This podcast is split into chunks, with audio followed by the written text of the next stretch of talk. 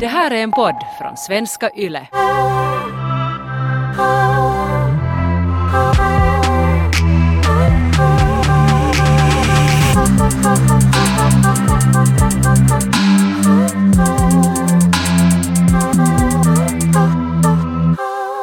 No hej Taika! Hej Ronja! Nu ska vi göra en podd igen. Vi har varit på semester, vi har, vi har byggt upp nu en massa analyser och känslor när vi har också fått se ganska mycket människor nu under sommaren. Det har ju varit liksom en lite sån här pånyttfödelse också för jättemånga och för mig åtminstone när man har fått festa igen och jag har fått se, se vänner och det har varit så här euforiskt. Men med det så har det också kommit en ganska klar insikt också i ens egna vänskapsförhållanden och just det att under karantänen så fanns det, finns det människor som jag har snackat mera med och sen finns det människor som jag snackar mindre med. Och vissa, som, vissa människor som jag inte snackar överhuvudtaget med. Ja, och sen mer än någonsin också den här sommaren har jag insett att jag kanske inte ens orkar så mycket vara med folk överhuvudtaget. att det är så här, nu, när man, nu när man kan se vem som helst och göra vad som helst så vet jag inte ens om jag vill se någon, att kanske jag vill bara vara ensam. Men så är jag ändå avundsjuk på alla som, som ser varandra. Och, eh, och sen, eller det är lite så att jag skulle vilja bli bjuden på alla fester. Jag skulle vilja vara vänner med alla, men ändå, ändå aldrig gå någonstans, det är liksom eviga. Att det skulle vara skönt att kunna välja och kunna ha alla vänskaper kvar, men sen bara bestämma själv om man inte orkar. Jag hade en vän som vi faktiskt har gjort slut med för några år sedan. Och, eller vi gjorde slut med vår, vår vänskap för att den bara kändes jättetoxisk. Och det kändes sådär att, att vi gjorde varandra illa och att vi på något sätt inte kunde tåla varandra till slut. No, jag träffade på henne på en bar här sen en, en stund efter att vi hade gjort slut och sen berättade hon till mig att, att hon hade plötsligt talat med någon att, att jag var en av de mest inspirerande och viktiga men också en av de mest toxiska vännerna i hennes liv. Jag minns att jag blev ganska chockad för jag hade aldrig tänkt att jag var toxisk. Jag hade alltid bara tänkt att hon, hon var toxisk. Jag, av alla människor, Ja. aldrig i livet toxisk. Och sen att vi hade båda helt tydligt fått lite distans från vår vänskap så att vi kunde ha en vettig diskussion och diskutera vad som hade hänt och, och hur det gick nu och sådär. Och inte blev vi vänner igen, inte har vi börjat umgås, men det som var en vik- viktig läxa där att, att jag för första gången ordentligt tänkte sådär att så mig själv i spegeln. Att hon hade också mått illa av mig, att det var inte bara jag som mådde illa av henne och behövde distans av henne, utan det hade varit ömsesidigt. Men det där är just en dynamik som blir, som lätt blir jättefel att människor är liksom osäkra. Och sen just som det som jag har upplevt jättemycket är att jag uh, umgås med en person till exempel som är helt tydligt jätte, jätte osäker. Och när personen säger till exempel att uh, ska vi ta fram um, en bordsduk till bordet? Och sen säger jag att, att nej, jag tycker det är helt okej utan. Och sen säger den personen så här, oj, ja, ja, ja, ja, ja, men helt hur som helst. Jo, jo, alltså, jo, jo, såklart, såklart, såklart.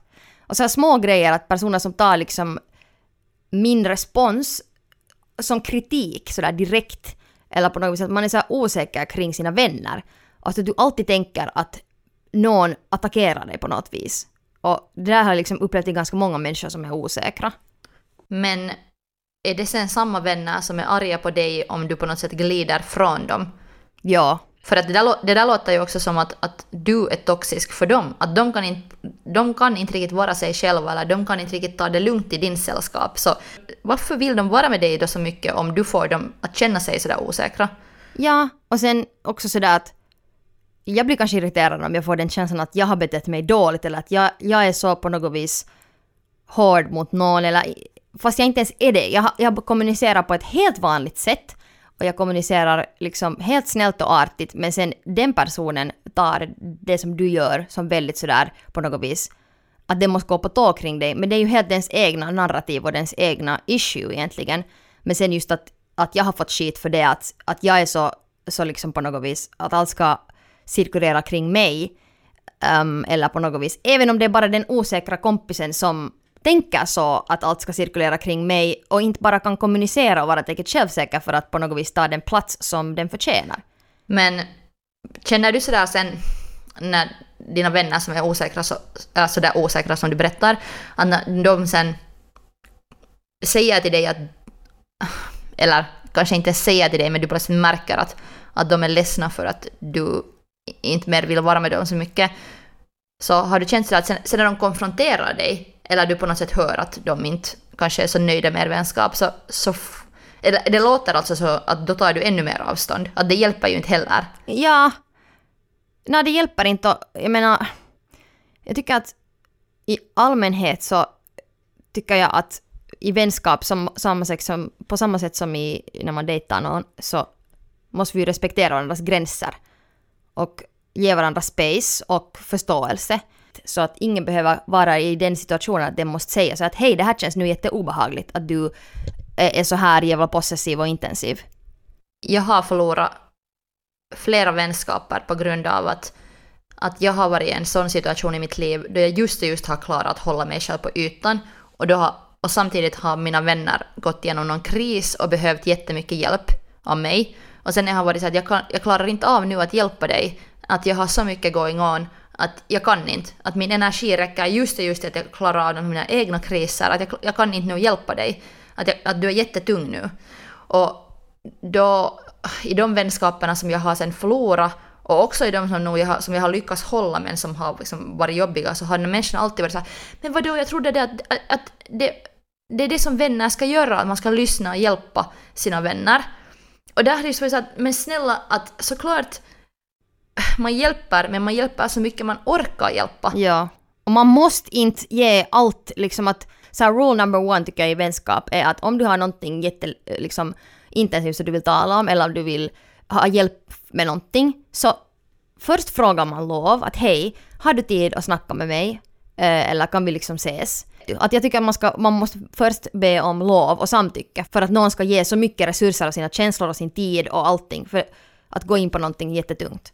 Så att man frågar lov om det helt enkelt. Och det är ju liksom att respektera varandras gränser. Någonting som jag har använt som ett verktyg i sådana här diskussioner och situationer nu. Eh, jag lyssnade på en intervju med en svensk jättestor kvinnlig konstnär och hon, hon berättade att när hennes förra flickvän hade börjat i terapi så hade hon själv insett att hon måste också börja i terapi. För att när den här flickvännen jobbade på sig själv och kom vidare med sin depression och sina problem så hade hon, den här svenska kvinnliga konstnären, bara dragit ner sin flickvän eftersom hon inte själv jobbar med sig själv.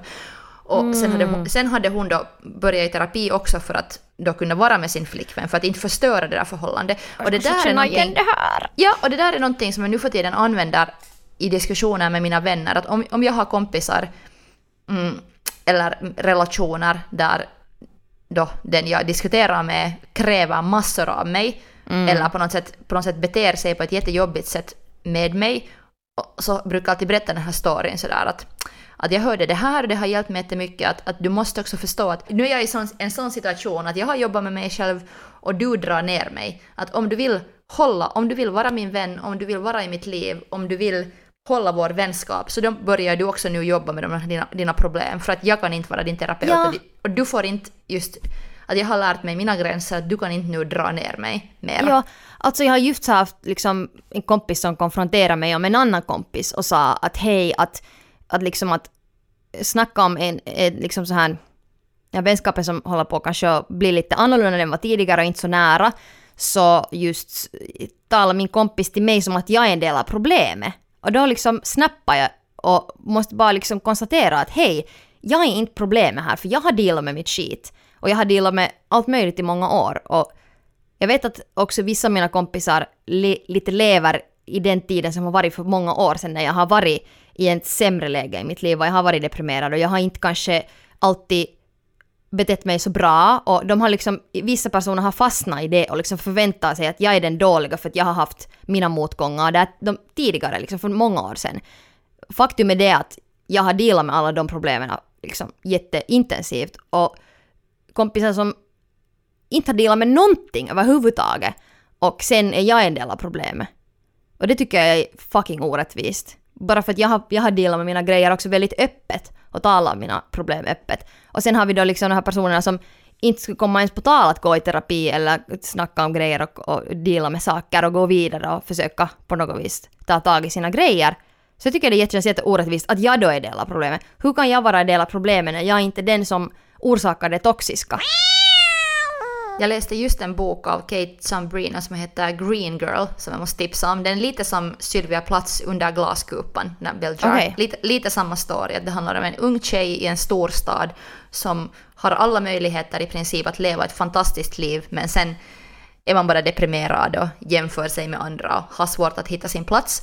Men där så använder hon, Kate Sambrina, författaren, termen toxic girlfriend flera gånger när hon snackar om kvinnlig vänskap. Och det var på något sätt så öppnande för mig att det är på riktigt en jättevanlig grej när man växer upp som en ung kvinna, kanske också som en ung man, men nu talar jag om min erfarenhet som kvinna. Att mm. Det är så som vanligt att växa upp tävlandes med sina vänner och på något sätt just att man, man lever i sån symbios att man har svårt att låta den andra vara. Så du ska ge all tid till mig, all kärlek till mig, allting liksom att, att man blir sådär jättepossessiv lätt. Ja, jag skulle just säga att du använde ordet possessiv också tidigare, det är så bra ord för man vill ju på något sätt äga den där andra för att man har inte riktigt kanske hittat sin egna identitet ännu och då hör det till ens identitet att man har de här kvinnliga vännerna eller vännerna så att de här vännerna blir en del av ens egna identitet och sen om de, de börjar på något sätt växa ifrån en så klarar man inte av det för att det känns som att man tappar en del av sig själv. Ja. ja kollar, du, kollar du någonsin Girls, Lena Dunhams Girls till slut? Ja. No, då är det här en spoiler kanske bara till några av våra lyssnare, men där i slutet så de gör ju lite slut med varandra, alla de här vännerna. Många skrev då att ah, det är helt pissigt slut, att vad var det här för sorgligt slut, att, att inte får det sluta så här att alla bara gör slut med varandra typ. Men jag tyckte egentligen det var ett jättebra slut, för de har ju varit så jävligt involverade med varandra, alla mm. de här tjej, huvudpersontjejerna som var bästa vänner. De har liksom varit så intensivt delar av varandras liv. Så sen också för att, för att på något sätt komma vidare i sina egna liv så måste de kanske också göra slut med varandra om inte de lyckas växa åt samma håll. Ja. För som, som i kärlek så nu är det också i vänskap att det är jättesvårt att växa samtidigt. Ja, och, och sen måste man också respektera det om din kompis växer åt ett annat håll. Man ska vara liksom glad för den, att vara fantastiskt liksom, men just det här när det liksom säger, säger egentligen jättemycket om hur toxiskt ett vänskapsförhållande är just då när du om du hänger på dina kompisar. Just det där att de ska ge dig all tid, all, liksom, all uppmärksamhet, alla resurser de har och du ska hänga på dem med dina få hänga på dem med dina issues och, och liksom tynga ner dem med allting som händer i ditt liv. Och det som jag har varit med, med just någon kompis som inte dealar med någonting. Det känns som att ingenting går framåt. Nostalgi är farligt för att då drömmer man om någon här tid som har varit för länge sedan och då vill man inte då vill man lite kanske stanna upp. No, jag har fast känt mig lite ledsen över det att, att jag inte har så många vänner från min skoltid mera kvar. Mm. Och ibland, ibland känner jag mig lite misslyckad därför för att jag minns att när jag var yngre, alltså mycket yngre, så, så kanske jag hade läst någonstans eller lärt mig någonstans, men jag måste tänkte att bara psykopater har inga gamla vänner mer. Att det, det är ett tecken på att du är psykopat om du inte har någon, om du inte har någon vänner som har känt dig liksom alltid. Och sen, sen nu när jag ser på mig själv och mitt liv, jag bara såhär, okej, okay, no, kanske jag är en psykopat. för att, för att nu har jag liksom, nu har jag vänner som jag har känt i tio år eller sådär, men, men eh, men varför är det så viktigt? Jag har gått så, så många gånger så, så mycket vidare från situationer och ställen och kanske också någon slags identiteter som jag har upplevt att ha varit mina i tidigare faser av mitt liv. Och sen har jag hela tiden lärt mig och hela tiden ändras. Och sen, det har bara inte gått att hålla upp vissa kompisförhållanden när man har ändrat så mycket. För att de där kompisförhållandena har inte ändrats, mina kompisar har inte ändrats på samma sätt. Desto mer jag lär mig om världen och på något sätt desto öppnare jag blir som människa, desto mer jag lär mig också att tänka på andra människor som lever olika än jag eller som har upplevt mm. andra. Så desto mer på något sätt så ändras jag och sen, sen många gånger har jag bara upplevt att jag har varit i sådana grupper av människor där folk, inte, där folk har känt sig så bekväma. Att de har kanske hittat sig själva och sin bekvämlighet i ett tidigare skede så de har, de har inte velat lära sig så mycket mer. De har liksom velat stanna där i sin bekvämlighet. Förstår du vad jag menar? Mm, absolut. Alltså ja, det är just det som är problemet min kompis som jag har, vi har varit bästa vänner sedan trean i lågstadiet. Ronja, du är, du är inte en psykopat. Yes, herregud! Så det är nog en grej som jag är stolt över. Men vår vänskap har krävt jättemycket jobb. Mm. Och det har varit många sådana faser var vi inte har umgåtts eller vi har träffat kompisar och vi har inte kanske haft så mycket gemensamt men på något sätt så har vår, våra så här öden ändå flätats ihop och vi har börjat tycka om likadana fester och likadana, likadan musik och vi har så här utvecklats åt samma håll och vi har inte gjort det på flit men det har nu bara blivit så och därför kan vi ännu vara bästa vänner. Någon gång då när jag hade jätte hemska pojkvänner och inte så hemskt bra, bra så här livssituation att jag bara hänga med helt fel människor. Så då var ju just liksom min bästa kompis är orolig att, att jag ska fortsätta med de här vanorna, att jag hänger med fel människor. Hon oroar sig för det som redan hänt tidigare och hon är rädd att det ska hända igen. Men jag upplever ändå inte hennes liksom, oro någonsin som så här possessiv eller, eller jobbig, utan det är alltid sådär att hon vill ju alltid det bästa för mig. Men sen har jag just de kompisarna som det känns som att de bara vill liksom äga mig lite. Och just så här till exempel, ett bra exempel när man går ut och klubbar med sina tjejkompisar. Och sen är det ju liksom grejen att när vi kommer in med tjejerna och tjejgänget ska vi alla gå in i ett gäng. Och så ska vi gå till baren tillsammans, ska vi gå och dansa tillsammans, ska vi gå på toa tillsammans och gå och röka tillsammans. Och allt ska man göra i en motherfucking klunga. Och jag är inte en klung tjej överhuvudtaget. Om jag kommer in på en bar så vill jag gå, gå lite på en, eh, kolla vem som är där. Jag tycker inte om att röra mig i en klunga. Har du varit med om det? Att man ska röra sig i en klunga som tjejer och sen den som inte vill vara i den här klungan får massa skit. Alltså, samtidigt så... Jag har, alltså, jag har verkligen varit med om det där och jag har varit bå, båda sidorna så att säga. Att jag, har också varit den, Mm. jag har också varit den där tjejen som blir besviken på sin kompis eller sina kompisar om, om, jag, om jag har känt mig övergiven. Och på något sätt sådär att, Ja. att nu, nu, är, nu är det inte den här kvällen som jag hade tänkt att vi skulle ha så här fantastisk tjejkväll och plötsligt bara springer alla någonstans. Ja, om någon lämnar en ensam, det tycker jag är jättefel. Man får inte lämna någon helt ensam. Men någon gång när jag var yngre och vi får ut med mina kompisar och sen, jag var inte alls så, så socialt begåvad som mina vänner och jag var inte alls så intresserad av att flirta med massa random killar som mina vänner då. Så jag skulle hemskt mycket bara ha velat liksom dansa med mina kompisar och sen de började alltid flirta med någon killar och lämna mig i något skede liksom ensam. Och så jag minns att då kunde jag ge ganska mycket skit till mina vänner sen efteråt. för Jag var så här, jag trodde vi skulle vara tillsammans och de var så här, herregud, du måste lära dig att på något sätt ha kul själv också, du måste liksom låta oss vara. Så, sådär. Men sen i det här samma tjejgänget faktiskt, eh, så sen i något skede började det, när jag hade hittat mitt sätt att vara, så märkte jag att det fanns så mycket sådana aggressioner som kom fram alltid när vi festade. Att alltid när folk blev fulla så började de gräla med varandra och det var alltid just någonting så att om någon gick, gick, gick en halvtimme innan någon annan till en annan bar eller om någon får till baren, beställa någon drink för någon och om någon inte dansar med någon så blev det alltid jättemycket gräl. ja, det är så känsligt ändå. Att det kräver inte så hemskt mycket att det blir drama. Jep, så jag måste i något skede sl- sluta att festa med de här tjejerna helt totalt, för jag klarar inte mer av den här mängden av drama, för det kändes också sådär att, att det fanns så mycket någonting, så många diskussioner som var osagda där under som ledde till den där aggressionen, så att det kändes sådär att, att de här tjejerna får ut och söp för att ha en orsak att bli arga på varandra. Och det här är ju vi tillbaks till det här att de inte har dealat med sitt skit. Att kompisar som Ja. har förhållanden men du har inte dealat med ditt skit. Inte kan du heller liksom...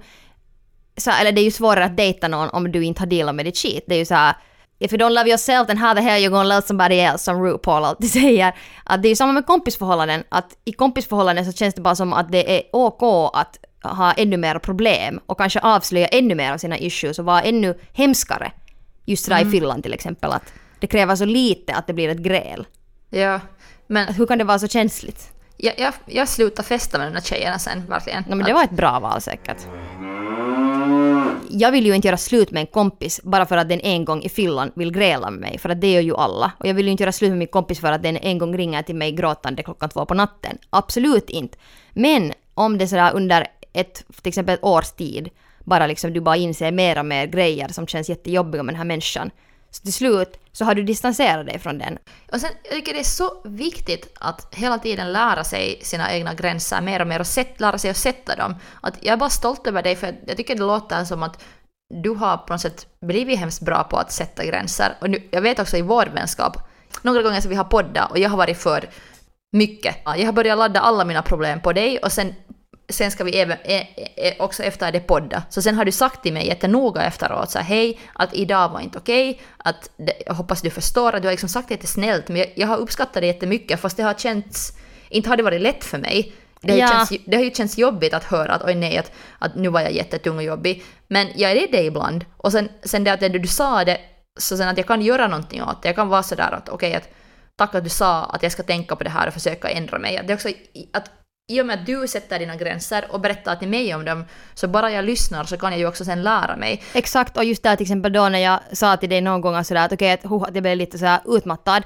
eller vad jag nu sen sa, och sen, sen var du sådär att okej, att tack att du sa det, att, såhär, att jag ska, du ska ta det i beaktande i framtiden, eller så att det, du ska bättra på det, vad du nu sen sa. Men så att du, du liksom hörde, hörde mig och var så att okej, okay, det här ska vi fixa. Så då, då blir ju gärna så att okej, okay, yes, bra, att tur att jag sa någonting, det här blir inte något drama.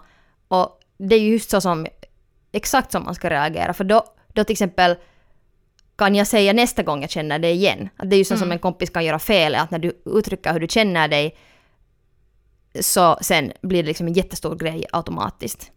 Eller sen att, att man inte kan uttrycka hur man känner sig utan att det ska bli så här Taika, idag när du, när du stack så jag var så förstörd och det var så hemskt. Så jag, jag måste ju också vara saklig i hur jag säger det till dig ja, ja. så att det inte blir en stor grej. Men också sådär, om du, aldrig skulle, om du aldrig skulle ha sagt det där men du skulle varje gång, det skulle bara bli värre och värre. Du skulle liksom känna ja. mer och mer att jag gör alltid det där. Sen skulle vi vara på någon bar och du skulle vara full. Så nu kan det hända att det sen plötsligt skulle komma. Vet du.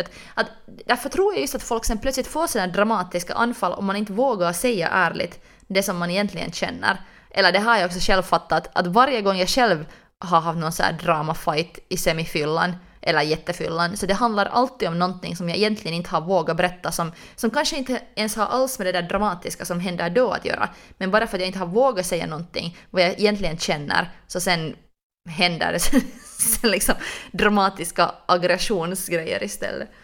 Och med god tur så är det en grej som man kan dela med sinsemellan. Det som jag har ibland upplevt med vissa kompisar är det att vi grälar om någonting och sen inser jag, eller vi tillsammans, att fuck, det här handlar inte om vår vänskap, det här handlar om någonting helt annat som inte ens har att göra med dig. Man hoppas att kompisen som tar ut någonting på den andra inser det också, för att det är så jävla svårt att försöka kommunicera och till exempel då att jag sätter min tid att dela med ett problem som en kompis har, för att sen inse sju och en halv timme senare att det handlar egentligen om deras förhållande till deras morfar eller vad det nu sen annat var. Liksom att, att fan vad fantastiskt om alla bara skulle få ett sånt mikrochip som skulle göra dem perfekta på att kommunicera. Så att vi alltid kan komma till roten av problemet genast. En grej som nog har varit viktig för mig att märka är just det att, eller som jag sa att jag har varit ledsen över att jag har tappat så mycket vänskaper på vägen. Först nu under de senaste åren har jag insett att jag har börjat forma sådana vänskaper som handlar mer om vem jag är och vad jag vill bli än om vad jag har varit. Eller på något sätt just det där att när jag har varit yngre så har jag,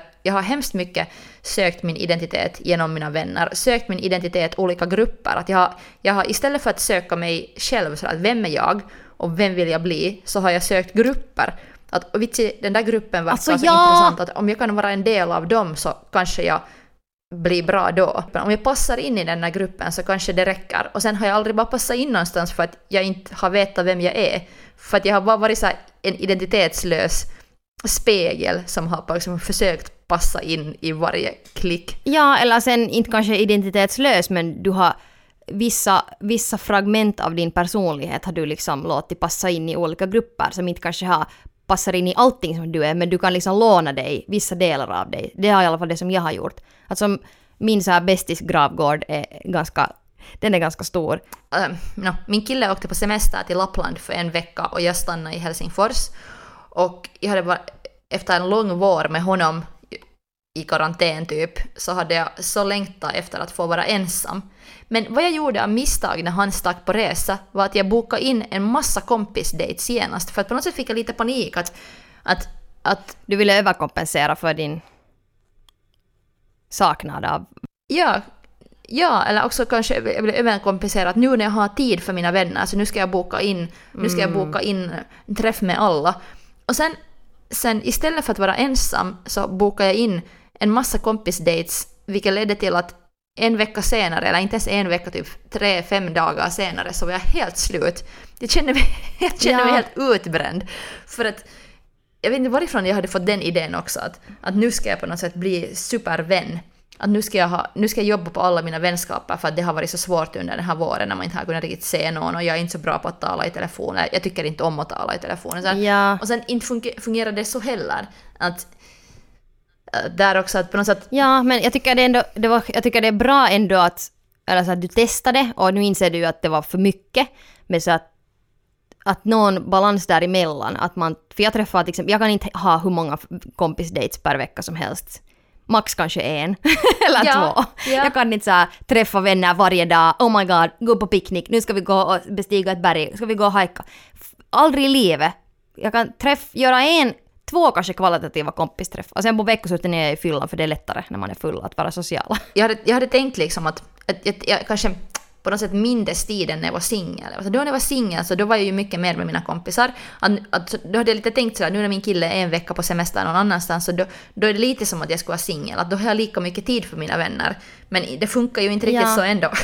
när jag hade varit hela våren jätteintensivt med en annan person. Så jag tror egentligen vad jag ska ha behövt också att, att vara ensam.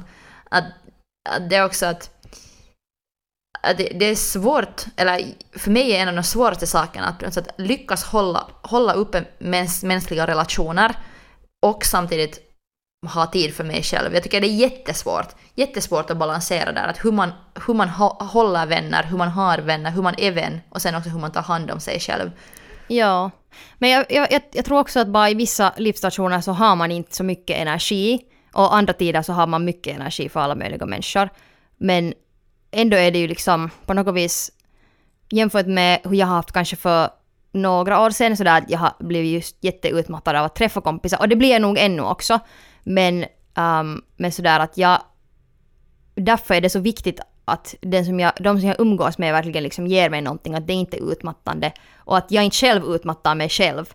Till exempel att, då att jag har så mycket att berätta och alla möjliga grejer, så sen så blir man så utmattad av det att man bara pratar så intensivt med sina kompisar. Men jag tror också Taika att det kan vara att du är så utmattad av din kompis maraton, för att du just när du inte har liksom talat med så mycket människor och vi har varit isolerade, men så därför har du blivit så utmattad för att du hade ett massivt behov att träffa människor men det är jättetungt också att tala sådär mycket. Mm. Jag, en dag så såg jag först en kompis från typ 12 till halv fyra, så vi talade nonstop i tre och en halv timme. Och sen efter det så klockan sex så såg jag en annan kompis och sen med henne och hennes kompisar så snackade vi från sex till typ klockan ett på natten. Och så- ja, och så- no, exakt. Där har du ditt svar. vet, men Så det är inte kanske så mycket det att, att, liksom att människor är utmattande, men det att om man efter en lång paus träffar människor igen så det kommer att vara utmattande för att du har så mycket att säga.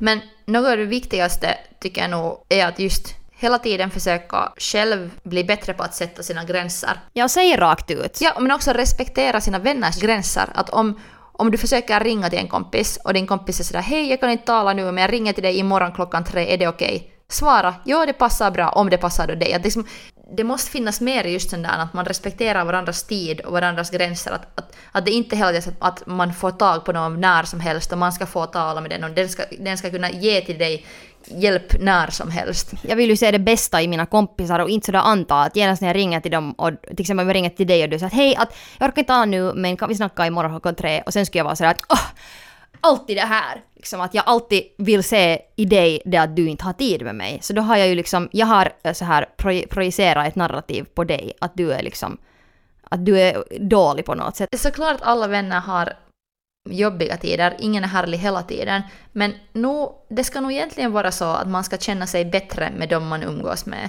Man ska känna sig bättre med en vän man är med. Att om en vän hela tiden får dig att känna dig sämre så är det kanske liksom... no, antingen måste ni ta ett snack eller sen måste ni ta lite tid från varandra. Distans. Mm. Och om det finns möjlighet så är det mycket lättare att säga saker just sådär i stunden att hej, det här kändes inte bra idag. I, en kor- i ett kort meddelande. Att om man säger saker genast så bygger det inte heller, behöver det inte bygga upp till en jättelång diskussion som kan vara tung. Det som jag försöker bara lära mig som är jättesvårt är att inte svara med en defense. Att om någon, om någon blir arg på mig eller om någon säger att jag har gjort den illa, så att först bara att lyssna och ta en liten stund istället för att genast vara såhär Nå, vet du vad du har gjort till mig? Ja, för det, det är liksom en diskussion kommer ingen vart när människor är defensiva. Det är bra det där. Därför är det också bra ibland tycker jag att skriva ner, alltså att man textar. Även om det är lite så här jobbigt, men då hinner man fundera saker. Mm, speciellt ja. om det är lite mer sådär på nå- någonting som kanske är lite explosivt. Sant.